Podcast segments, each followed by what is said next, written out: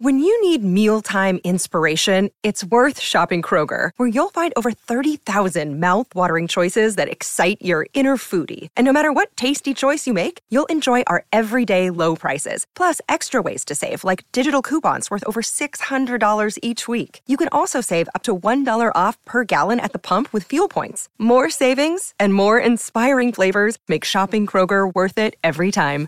Kroger, fresh for everyone. Fuel restrictions apply. Hi, everybody. This is Adriana Trigiani. I'm the host of You Are What You Read. I have the privilege of interviewing luminaries of our times about the books that shaped them from childhood until now. We get everybody from Sarah Jessica Parker to Kristin Hannah, Mitch Albom, Susie Essman, Craig Ferguson, Rainn Wilson, Amor Towles, you name it, they come, they share. New episodes of You Are What You Read drop every Tuesday on Apple, Spotify, or any major streaming platform wherever you listen to your podcasts. It's Tuesday, the most productive day of the week, and we are being joined by Neal Justin, who covers all things uh, media for the Star Tribune. And Neal, thanks for coming on our program at the single strangest time of the year, the week of in between. Of course, it wouldn't be a holiday season without chatting with you. It really wouldn't. We're calling this. Did the- that sound believable? it, it is. We're calling this week though the holiday taint. Are you okay with that?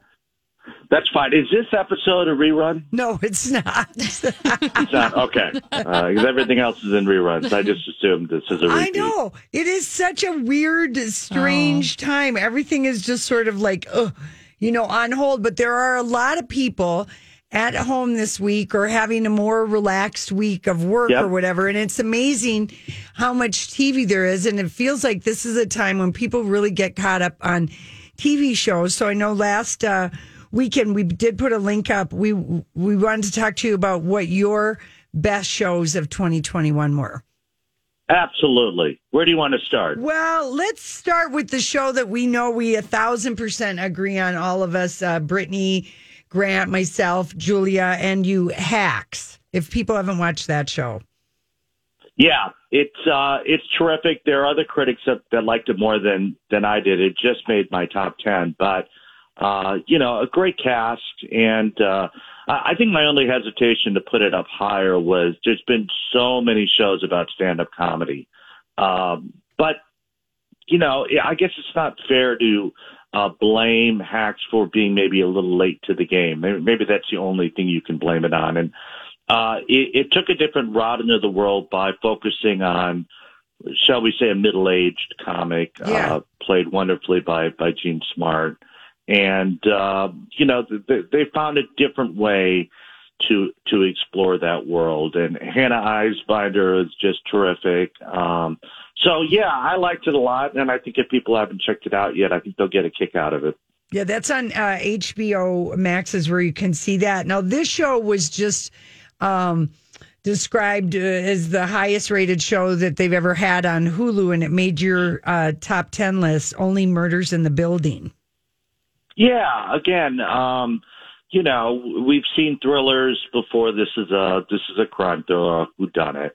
Uh, but it mainly hinges on the fact that it's Steve Martin and Martin Short. And if you've seen their live show or seen them on Saturday Night Live or, or anything else, um, those two together are just are just brilliant. Uh, they're uh, it's basically them busting each other up, uh, and they're masters at it. And uh, you know, I, I guess if there's any surprise, it's uh, that Selena Gomez holds her own. Uh, boy, what a talent she's turned out to be. I didn't really see it coming, but uh, her uh, her performances as an actor and then her cooking show, I just love. Oh, you do? And I've sort of had the reverse with her.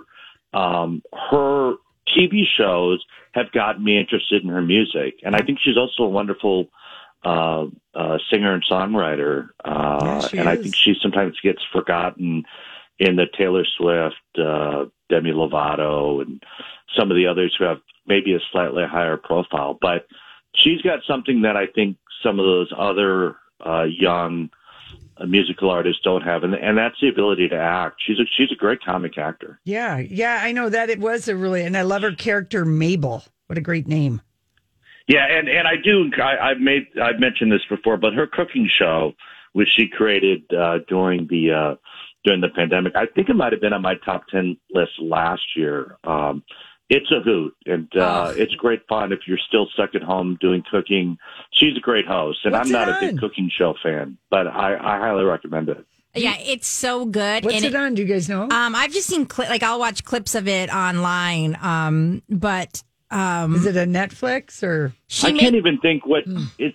Yeah, what, what's it on? Is it on HBO Max as well? Um, let me check. But okay, she'll she'll check that out. She'll make you feel so good about your skill sets in the Yeah. kitchen too, and she's very funny about it and She's excitable. very funny, Yeah. and she's got great rapport with the chefs, even though it's done by Zoom, and she's just a delight. Oh, I love it that you're that you've discovered a romance, a TV romance with Selena because she is so great. We've loved her.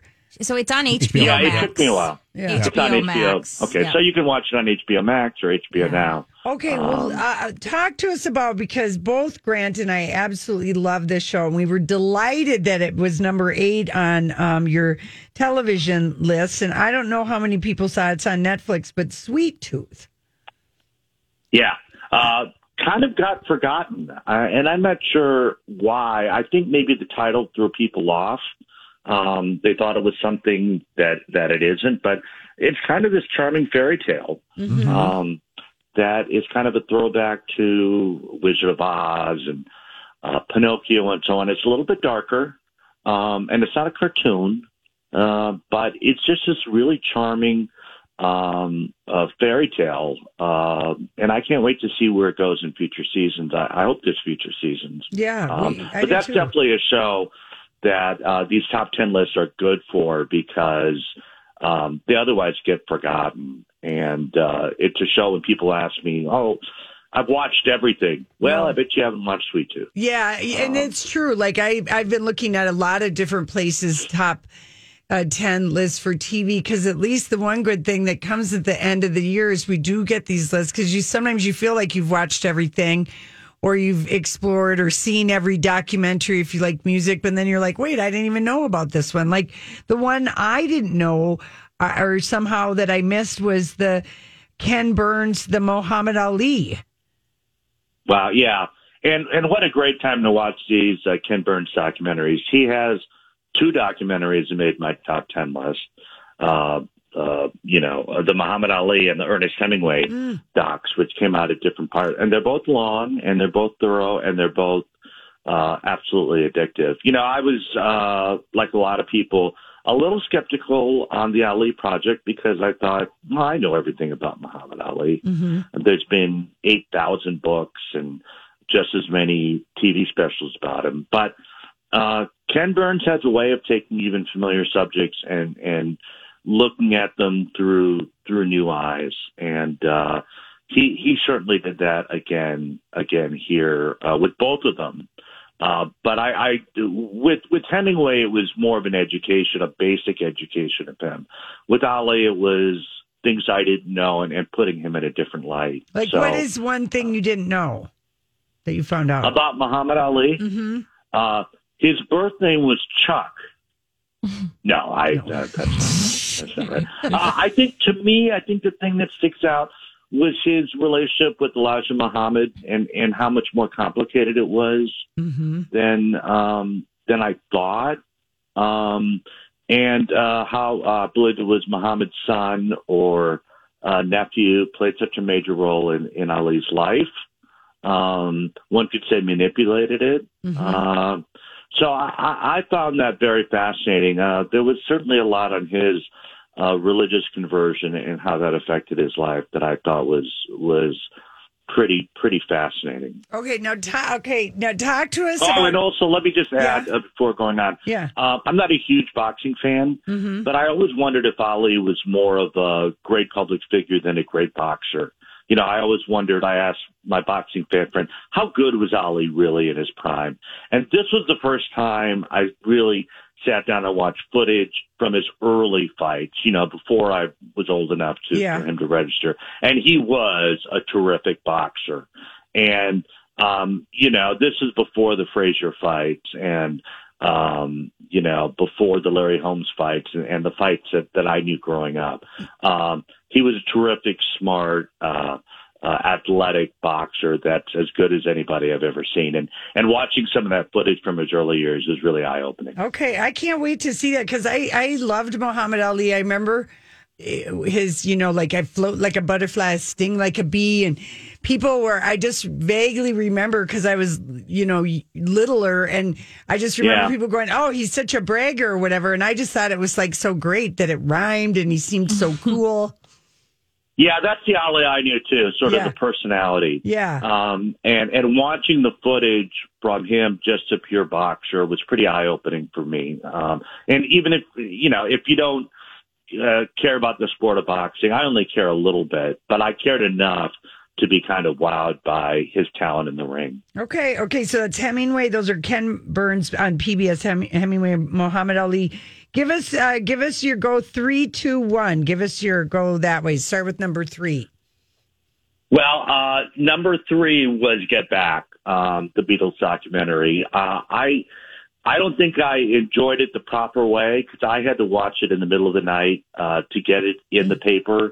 Time I, I had to watch all eight hours um, and, and pull an all nighter. Uh, I think it's probably best watched in in in smaller doses. Yeah. Um, it, but it, it, you know, even if you know a lot about the Beatles, uh, it shows you how they work together and how any artist puts an album together uh, with such great detail. Peter Jackson, best known for the Lord of the Rings and other epics, did a terrific job of pulling together this material. The only downside of it is um, it, it revolves around the album "Let It Be," which is probably the Beatles' weakest album Okay. um, in my opinion. It, it's still a good album, right. um, but it's the weakest of their albums. Uh, uh, but still, it's not as much about the music as it is about the process. yeah, I, and, and, uh, I haven't anybody seen it yet, but but uh, but it's terrific. that's what I've heard, and it's fun to see the guys in their like natural studio habitat, if you were.